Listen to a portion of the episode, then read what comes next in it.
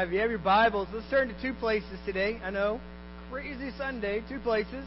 Uh, we're going to go Matthew chapter 26, and then uh, I want you to put your finger in 1 Peter chapter 2. We're going to get there, uh, and really, I just we're going to get there, and I want to show you a verse that's there. Uh, and so you're like, oh, okay, so um, maybe this can change the way that I live after all. And so, uh, but here's what we're doing. We've been walking through some difficult scenes together uh, toward the end of the Gospel of Matthew, and, and we get to see Jesus do for us the impossible. Uh, that, that, that we're moving towards the climax where, where Jesus will be crucified on the cross, where he will serve as the perfect and the spotless Lamb of God who takes away the sins of the world. Uh, and, and then we will get to see him raise up uh, from the grave, giving us access to living with him uh, for eternity in heaven. And, and these are these are great truths no matter who you are. Uh, they're great truths specifically for the believer in that, that we get wrapped up in the gospel every moment of every day. Uh, and then if you have yet to given your heart to Christ, these, uh, these truths serve as beacons of hope uh, so that when you do come to Christ, uh, you can see Him more clearly and more fully. And, uh, and, and both of our great, all of our greatest needs, I should say, are met uh, in Jesus. And this is what I love about the Gospels, and really this is what I love about the way we try to walk through them together, uh, is that every Gospel writer seems to be very patient uh, in the sense that they want to show us moving pieces, some background information, uh, so that as we approach uh, the crucifixion, we know that this has always been the plan. Uh, and in fact, uh, what we've been seeing if we go back to the beginning of chapter 26, Matthew gives us like this, this secret scene almost where you have the church leaders gathered together. You have the, the elders, you have the chief priests, you have um, uh, the Sadducees, the Pharisees, like all of what seems to be written as Jesus' enemies, which again, they aren't, um, but, but seems to be this group of people who desperately hate Jesus. Uh, we get this scene from Matthew. He says they, they've conspired and they've plotted and they've gone from, hey, we need to get this guy out of town to, we need to kill this guy. Uh, it says from that point they began to look for ways to kill him. And then what we find out as we've traveled uh, is that there's a disciple in the group named Judas uh, who has agreed to betray Jesus. Uh, he went to the chief priest and he says, What will you give me to hand Jesus over to you? And they say, 30 pieces of silver. He says, Done deal. Uh, and Judas walks away. And it says, from that point forward, he looked for an opportunity to betray Jesus. And and so then Jesus gives us this, this beautiful conversation with his disciples. Again, John 4, John 14, 15, 16, 17. Those are my favorites uh, of the Last Supper scene. But nonetheless, uh, Matthew tells us that Jesus looks at his guys and says, hey, um, you guys are all about to scatter one of you guys is going to betray me. Okay, so this is what I love because that had to be offered for Judas, right? He's already agreed to a sum of money to betray Jesus, and he thinks he's walk, he's walking in the shadows. And Jesus says, "Hey, by the way, one of you guys is going to betray me. That's going to happen." Uh, and and he tells them that this very night they will scatter. Uh, to which, and I only mention this because this will be pertinent this morning. To which Peter, uh, good old Pete, stands up and says, "Even if we have to die I'll be the only one with you. That's fine. I'm not leaving you. Uh, and Jesus looks at him and says, Oh, Pete. Um, says, This very night, you're going to betray me three times. You're going to deny me three times. And, uh, and then this led us last week to the garden where Jesus, um, where the sorrow of Jesus' heart pushes him into the heart of the Father. And he comes out and he prays a prayer. He declares a decision that he has made And he says, you know, if this willing, let this cup pass from me, but nevertheless, let your will be done. He declares that God, regardless of my comfort, I want your fame to be known. I want what you are doing to be on display. And then the scene ended, right? Uh, and we all left kind of frustrated because if you're wrapped up in a good book, if you're wrapped up in a good movie, or, I'm sorry, a good show, and it leads you to what you think is about to be the climax, and, and the music changes, Jesus has stopped praying, music starts to change, and it sounds like Darth Vader is coming down the hallway. Uh, Jesus rises and he says, Rise, my betrayer is at hand. And then we stop. And then the to be continued sign uh, flashes on the screen. And this is where we are today. Uh, and what we're going to do is we're going to travel through three different scenes. Uh, and, and our task uh, is to watch how Jesus responds in each situation. Uh, I tried, I worked kind of hard this, kind of hard, not super hard apparently, just kind of hard this week on trying to figure out some lesson points and some places we can go and some things we can look at, and I, I just couldn't come up with anything. Uh, and so, uh, because every time I was just amazed at the way Jesus responded uh, in each situation. And so, this is what we're going to do. We're going to walk through these verses, and I'm just going to give you some commentary on some things that I found to be really interesting uh, in the way that Jesus was acting. And so, uh, let's stop and let's pray, and then let's get going. Father, we come to you. We thank you this morning for your word. We thank you today that you have given us life and you've given us not just breath, but life that has purpose. And I pray as we walk with your Son today in these words that that our hearts would be rendered to him. That we would see his great work this morning. That we would see the way he responds in the midst of some really difficult situations. And that we would be able to have a model to follow, but also just courage to stand. We thank you. In Jesus' name we pray. Never mind Amen. All right, so settings the garden, right?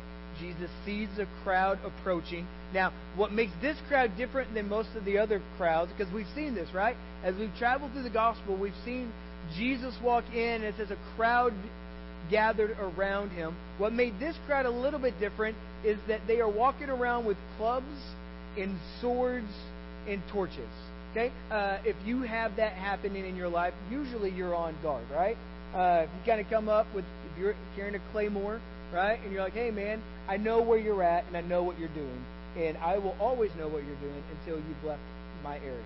Uh, and so this is what happened. Verse uh, 47 in chapter 26 says this While he was still speaking, okay, and while Jesus was still speaking, Judas came, one of the twelve and with him a great crowd with swords and clubs from the chief priests and the elders of the people. Now the betrayer had given them a sign, saying this The one I will kiss is the man, seize him.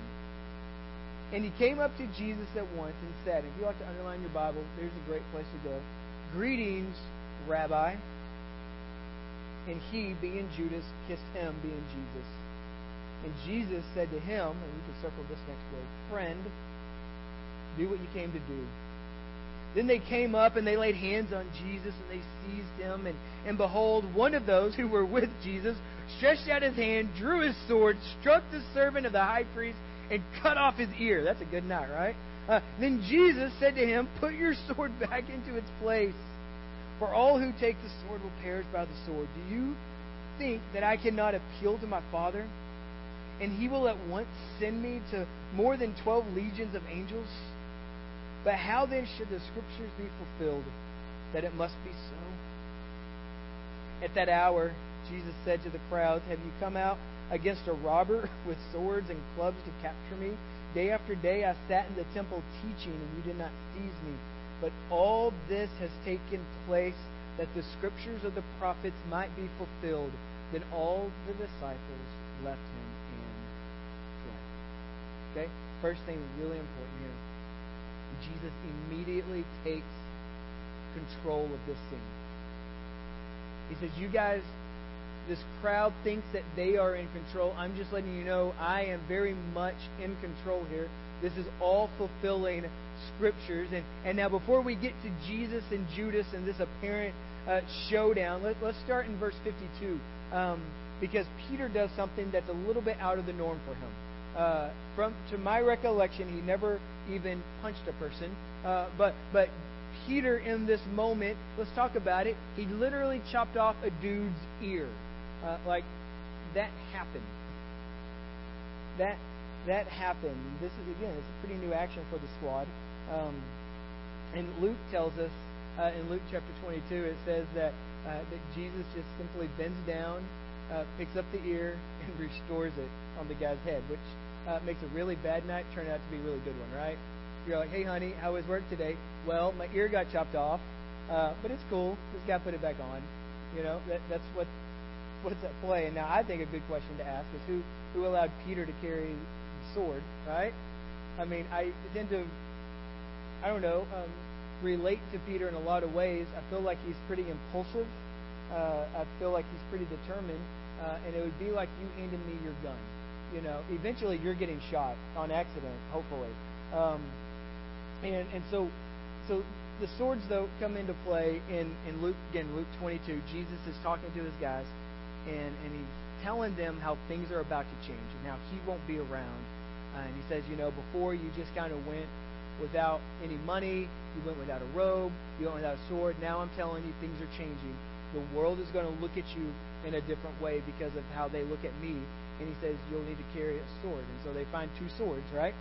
Uh, and Jesus says that that'll be enough, right? And so this is where swords all of a sudden show up in this scene. Uh, but but Peter reads this scene that's developing in the garden with the crowd and all, and he reads it like we would a horoscope. Say, well, clearly this is what he was talking about. And with every bit of his excitement and energy and determination to love Jesus and to put his love on display, he just, I really feel like Brad Pitt style, like jumping in the air and just, whoosh. and then it gets really awkward because here Peter is, oh, yes, just defended Jesus. And Jesus is looking at him like, what are you doing? What in the world are you thinking? And like, sorry, you'll have to forgive Peter. He's telling this, guy in this video. He's like, hey, you'll have to defend Peter. Okay? He, he doesn't know what he's doing. I'm, I'm just telling you, this is the reimagining of this thing for me. And he looks at it, and Jesus looks at him and goes, he points out, he's not the need, he's not the one who needs rescuing because he is the rescuer. He says that, that even if he didn't, um, Pete, I'm not running to you to defend me, bro. Because I have my Father who will send uh, just 12 legions of angels. Now, if you didn't bring your conversion chart, let me tell you, that's 72,000 angels. Okay? And so here in this moment, Peter, very sure of himself, um, thinks he can defend Jesus when Jesus is at my disposal, 72,000 angels, not running to you, Pete, because right now in this moment, you are outgunned and you are outnumbered. You got lucky with one ear.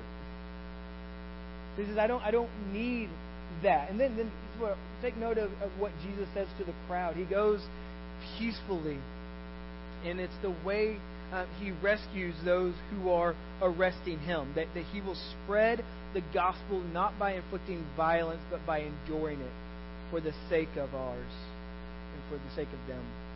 That he, he says in verse 56 that this is all taking place to fulfill the scriptures of the prophets who are um, declaring God's great plan to redeem the brokenness of sin that, that sin has inflicted on mankind. And, and this takes us back to this prayer. Jesus says, Hey, I have to do this. Because I have to fulfill the scriptures, which is all part of this prayer that he's been praying. Father, your will be done. Jesus, Jesus could have very easily called for a bailout, but his desire is greater to glorify his Father. And so once Jesus dies and is raised again, we get to see that all of this was about God's great love being placed on display. Because even the people who are hostile towards God in this very moment can experience His love. Even the people who want to kill His Son, His love is being poured out in the actions of Jesus. And guys, this changes everything. This changes absolutely everything. Now, thirdly, let's talk about Judas. Because this seems like the showdown of like an old western as there's two people standing on two ends of the street and they're just staring at each other. And we would think that that would be the case, except we're talking about Jesus and Judas. There is no comparison.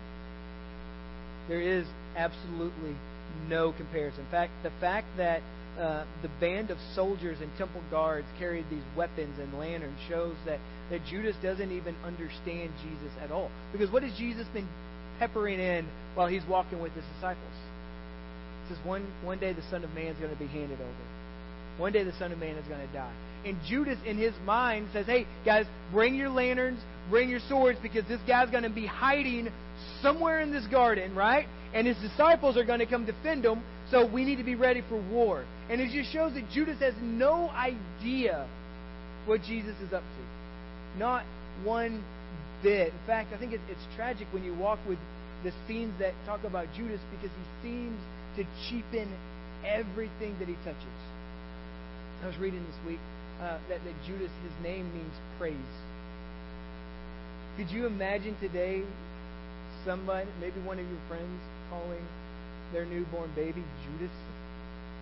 Like what? It just it just means praise. And yet somehow Judas has cheapened his own namesake, who he is. In fact, he he uses a kiss, which is um, intended to be a sign of affection, and he turned it into a weapon. And, and I think verses 49 and 50 that, that I think show something crazy beautiful about Jesus. Okay, 49, Jesus walks in. I'm sorry, Judas walks in with the crowd, and he says, "Greetings, Rabbi." And I think he's like, "Hey, greetings, Rabbi." Like, hey guys, in case y'all didn't know the plan, this is the one. This is the one. Greetings, Rabbi, which we said last week was a designation of a determination of his heart, because all of the other disciples call him Lord at this point. They've gone from seeing him as a rabbi to as a man to rabbi to Lord. They, they've given him all their praise, all their worship. And yet Judas consistently comes in here and calls him rabbi, which is a very formal designation showing that, that religiously you might be a rabbi, but you're not Lord of my heart. And and so uh, Jesus, uh, Judas just keeps it very formal, and, and then Jesus responds to him. And this is what I love. What's that first word that he says? Friend. Friend, do, do what you came to do. And now, depending on how cynical um, or or sarcastic I'm feeling at the moment, can change the inflection of what he's saying. But but I get the sense that Jesus he never changes. We've never seen him act sarcastically. We've never seen him declare anything in a cynical way. He speaks truth because he is the truth. And so he looks at him, and I get the sense that though Judas wants to keep things formal, Jesus longs to make it personal. Always. And, and it reminds me of the accusation a couple chapters back that the church had with Jesus. They came in and they say uh, that that he eats and he drinks with gluttons and drunkards, and he's a friend of tax collectors and sinners, and Jesus never denies that accusation. Never does he give him, no, no, no, no, no, no. I'm not really the friends.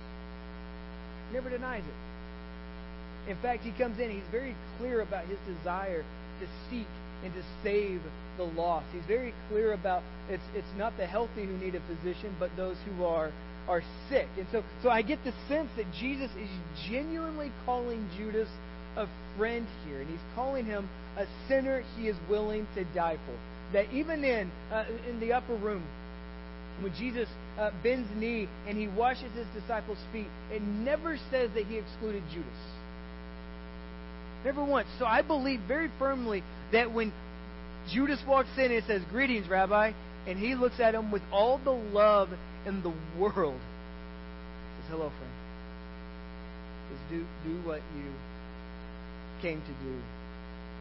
That Jesus is the sacrifice required, and when we are most hostile towards God, which is Judas's case right now, Jesus still calls us friend. Okay? So they take him. Then they move him. We'll talk about this in the next scene. Verse 57. Then those who had seized Jesus led him to Caiaphas, the high priest, where the scribes and the elders had gathered. And Peter, okay, we're just getting this sprinkled in, by the way. And Peter was following him at a distance as far as the courtyard of the high priest. And going inside, he sat with the guards to see the end. Now the chief priests and the whole council were seeking false uh, testimony against Jesus that they might put him to death, but they found none, though many false witnesses came forward. At last, two came, okay? You need to circle those two words. Two came uh, forward, and they said, This man said, I am able to destroy the temple of God and rebuild it in three days. And the high priest stood up and said, Have you no answer to make? What is it that these men testify against you? But Jesus remained silent. Okay? And I ask you to circle two came forward because, because that's what they needed. Uh, when it came to the law of God, and if you were to bring an accusation apart uh, against someone, you needed to have at least two witnesses. Okay? So, so the fact that they had all these people come in and they couldn't find it, and said that last two. So they find two guys to give false testimony. And so, but what we're finding out here is, is Jesus' silence is actually something beautiful and powerful. In fact, it fulfills a scripture that we find in Isaiah 53, where it says this He was oppressed and he was afflicted, yet he opened not his mouth, like a lamb that is led to the slaughter, and a sheep that before it shears is silent, so he opened not his mouth. And the truth is, the accusation about before Jesus, he, he couldn't deny. Uh, he, he made this statement, but he also he couldn't explain it to these worldly-minded men what he was doing. Uh, they thought he was bringing in a wrecking ball to tear it all down. But he said, he remains silent. And, and it's interesting because in it he gives us this example of what to do when we are being treated unjustly. And let's just assume for the moment that you literally are in those moments being treated unjustly. Uh, you're not just in those moments just being a baby. All right? Let's just assume that you truly are being treated unjustly. First Peter chapter 2 gives us this, this mindset. It says this, verse 18, Servants, be subject to your masters with all respect not only to the good and the gentle, but also to the unjust. Okay? This is where Jesus is. He's standing in front of unjust masters. For this is a gracious thing when mindful of God, one who endures sorrow while suffering unjustly. For what credit is it if, when you are, when you sin and are beaten for it, you endure? What credit is that? You you've earned that right, right? You've earned that affliction.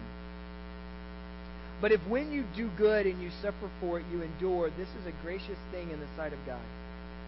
For to this you have been called, because Christ also suffered for you, leaving you an example so that you might follow in his steps.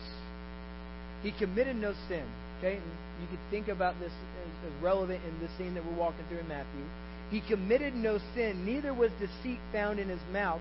When he was reviled, he did not revile in return. When he suffered, he did not threatened, but he continued entrusting himself to him who judges justly, being God the Father.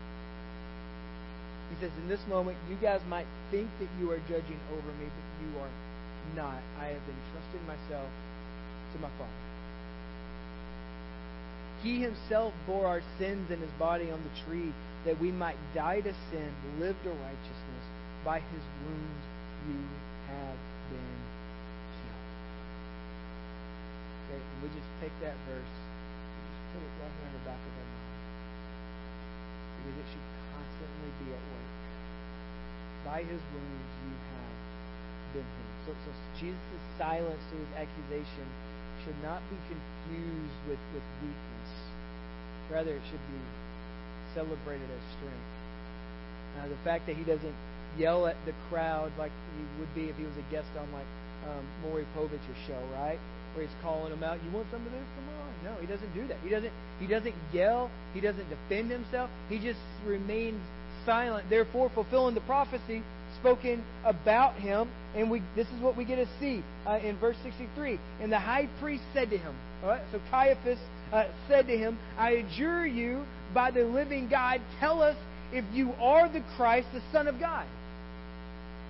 And Jesus said to him, "You have said so." But I tell you, from now on, now you will see the Son of Man seated at the right hand of power and coming on the clouds of heaven. Verse 65 Then the high priest tore his robes and said, He has uttered blasphemy. What further witnesses do we need? You have heard his blasphemy. What is your judgment? Okay? So Caiaphas says, You've heard it. That's this is it. The trap was set. Jesus walked right into it, right? He says, what's, what's your judgment, guys? And it says this. They answered, He deserves death. Then they spit in his face and they struck him, and some slapped him. By his wounds you are healed. They said this, prophesy to us, you Christ. Who is it that that struck you? And so here's, here's what's happening. The false witnesses come up. Jesus remains silent. He gives no defense. And it's not enough. And so Jesus chooses to speak, though, but only when it's regarding who he is. Are you the Christ? And so he speaks. And he puts Jesus, or Caiaphas puts Jesus under oath. And now we might, we think too cheaply of the truth in our day and age. We really do. Uh, we have a hard time, I think, understanding oath keeping. Uh, and so when it comes to uh, the Jews, though, in this time, oath keeping held with it a sentence of death if you broke it. In fact, so many times in the Old Testament, you find the children of God walking around saying, Be it ever so severely if I break this oath. Let God deal with me justly if I break this oath. Let God kill me if I break this oath. And so now Jesus is under oath, right? Is what Caiaphas says. Tell us in the sight of God, are you the Christ? And he says, You said it so. Because I am. Absolutely. And then uh, what what has uh, Caiaphas tearing his robes in like a Hulk Hogan, Hulk Hogan fashion, right? Uh, if you don't know who Hulk Hogan is, know what I'm talking about, then you're out of luck. Um, but what has him tearing the robe is that, that Caiaphas is the strongest, is the most powerful man in the room. He's the most powerful man in this room. And Jesus looks at him and says, There will be a day when I stand in judgment over you. And he can't take it. He Can't take it. There's absolutely no submission. And so the crowd calls for death.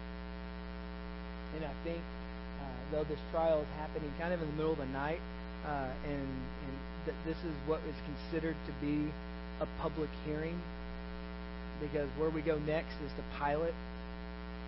I think this is the first time, though, we've seen the people in a public declaration say we want to kill him. That's that's damning evidence. It really is. They said we want to kill him. And then Jesus is struck and he's spit on and he begins to be mocked and and as painful as that is, and as degrading as that is, okay? If you don't think being spit on is degrading, let me do it to you and we'll see how you feel. Okay? Just letting you know. You, you won't like it. It only gets worse, though, from here on out. It only gets worse. So let's, let's talk about Peter. Verse 69. Now, Peter was sitting outside in the courtyard, and a, and a servant girl came up to him and said, You also were with Jesus the Galilean. But he denied it before them, saying, all saying, I do not know what you mean. And when he went out to the entrance, another servant girl saw him, and she said to the bystanders, This man was with Jesus of Nazareth. And again he denied it with an oath, I do not know the man. And after a little while, the bystanders came up and said to Peter, Certainly you two are one of them, for your accent betrays you. I think he was speaking in a French accent, by the way. And then he began to invoke a curse on himself and to swear, I do not know the man. And immediately, okay? When? Immediately, the rooster crowed, and Peter remembered the saying of Jesus before the rooster crows, You will deny me three times. And he went out and he wept bitterly. Bitterly. And I think bitterly, um, it's like snot bubbles kind of praying. Like, just can't get it under control. Warren Wiersbe said this that, that Peter's denial of Christ was the climax of a series of failures. When the Lord first warned Peter that, that he would be tested by Satan, Peter affirmed his faith and his ability to remain true to the Lord. In pride, Peter argued with the Word of God. He even dared to compare himself to the other disciples and affirmed that though they might fall, he would remain true. And in Luke 22, uh, where it says uh, that the rooster crowed, uh, Luke tells us that, that at that moment, Jesus looked at Peter. Like they locked eyes. And now what's what's been happening though? He's been being beaten. Been spit on. He's been mocked. And I think there's this parting of a sea that only God could provide. And that rooster crowed. Peter remembers, and he looks up and he sees Jesus.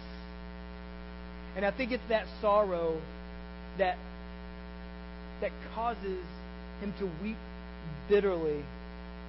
And it doesn't take. Uh, it, it, reminds me of, of this verse that, that the heart may be strong, but the flesh is is weak. And, and it doesn't take. I used to love to pick on Peter. Uh, I used to love to say what an idiot that guy is, you know. But it takes me almost zero seconds to find sympathy for him.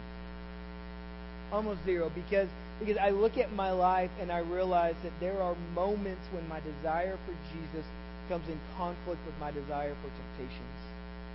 There, there are moments when uh, my willingness to give it all to Christ comes in conflict at the moment when He's asking me to give something small to Him. I go, no, no, no, no, no. I, I like that small thing. And He says, no, no, no. It's mine. No, no, no. You don't understand. You can have anything else. You can have my broccoli. That's fine. I don't want that. But not this so I, I can I can identify with Peter, but and, and it would be a tragedy if this was the way that it ends for him, right? If if you say, "Oh, Peter wept bitterly," and then we're left wondering what happened to that guy. But luckily, because we can identify with Peter, we can celebrate the fact that God doesn't leave us guessing what happened. Because we're going to find out that Peter is going to do some incredible things uh, for the glory of God, even in the midst of this moment that God is going to give him an opportunity to hit reset on the regret of this moment, that he can get past this. In fact, Jesus will seem more willing to let Peter get past this faster than Peter's even willing to get past this. In fact, Peter, as the Holy Spirit comes upon him in the book of Acts, uh, he will help lead the first century church. He will be part of spreading the gospel where the reach of it has an effect on us right now. Okay? So, so let's start wrapping this up. But this is where I want us to go into John 21. I'm sorry, I should have said that earlier. Uh, John 21. Can I get you to switch to one more um, passage there? It's an epilogue. None of the other Gospels give us this scene. Uh, but John 21, here's what's happening. Peter seems to be kind of living in the guilt of his actions. He, he's found by the Sea of Tiberias with some of his disciples and he's looking at the ocean, and he just kind of gets up, and I can see the scene playing out. He's like, I'm going fishing. And the disciples, some of the other disciples say, we will go with you. And so they get in this boat, and they go out, and they fish all night long. And they don't find anything. They don't catch anything.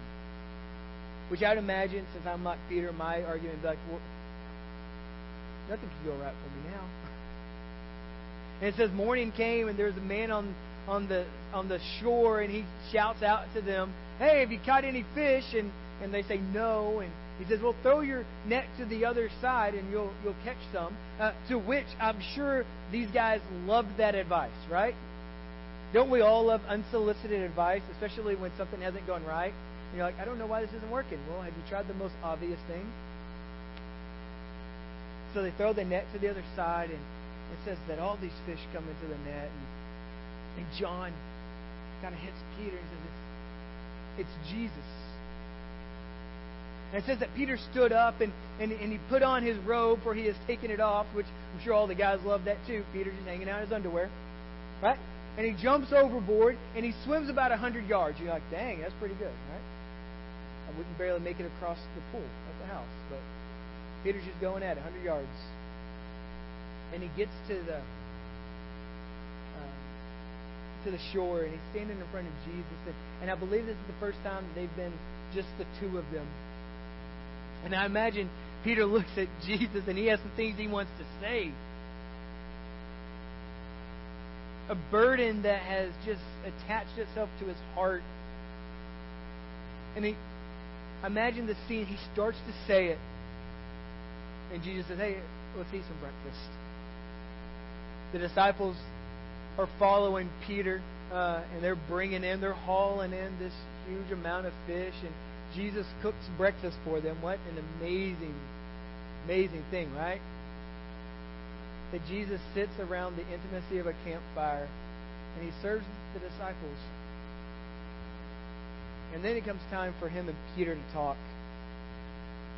I'm just going to read it to you. When they had finished breakfast, Jesus said to Simon Peter, Simon, son of John, do you love me more than these?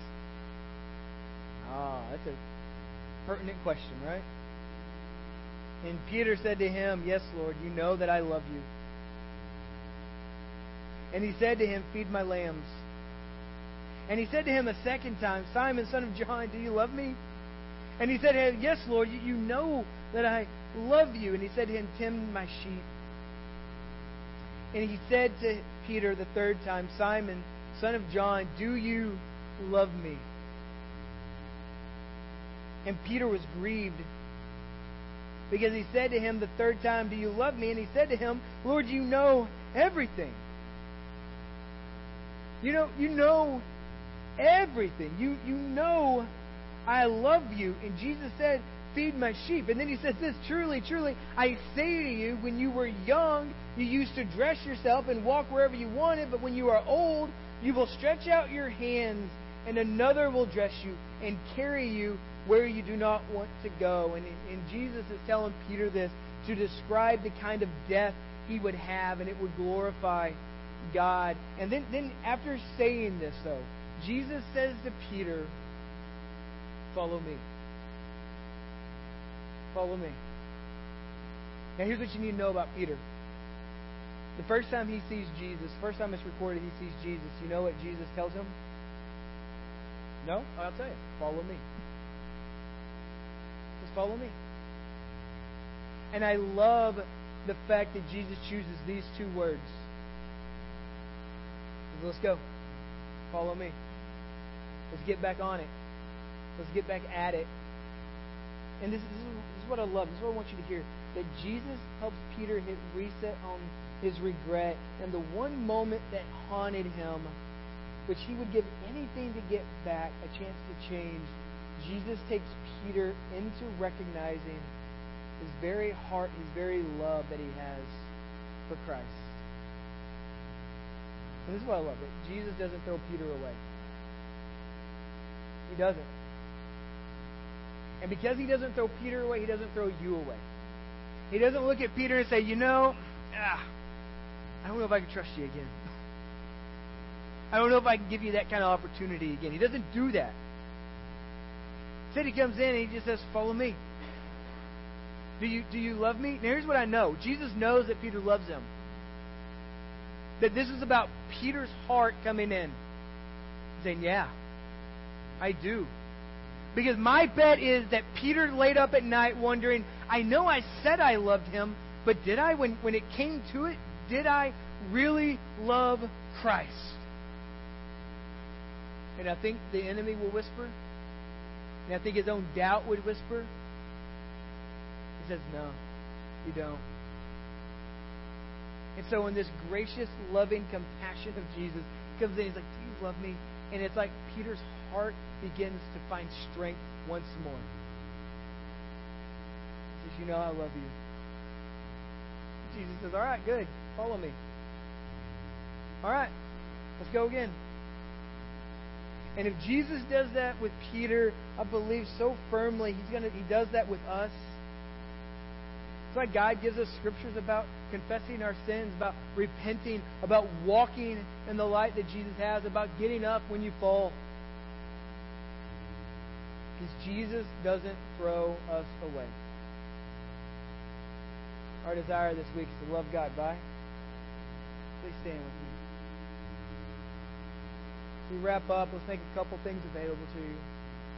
If you need prayer today, if you need Maybe there's just a burden that you're carrying. Maybe maybe you've never asked Jesus into your heart. We want to walk with you through that. Uh, the Woodwards and, and Mark and Michelle, they'll be up here. They want to pray with you.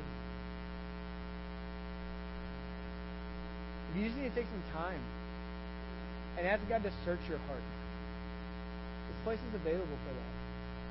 I love you guys. Let's pray. Father, we love you. We thank you for your word. We thank you that you're willing to show us these things.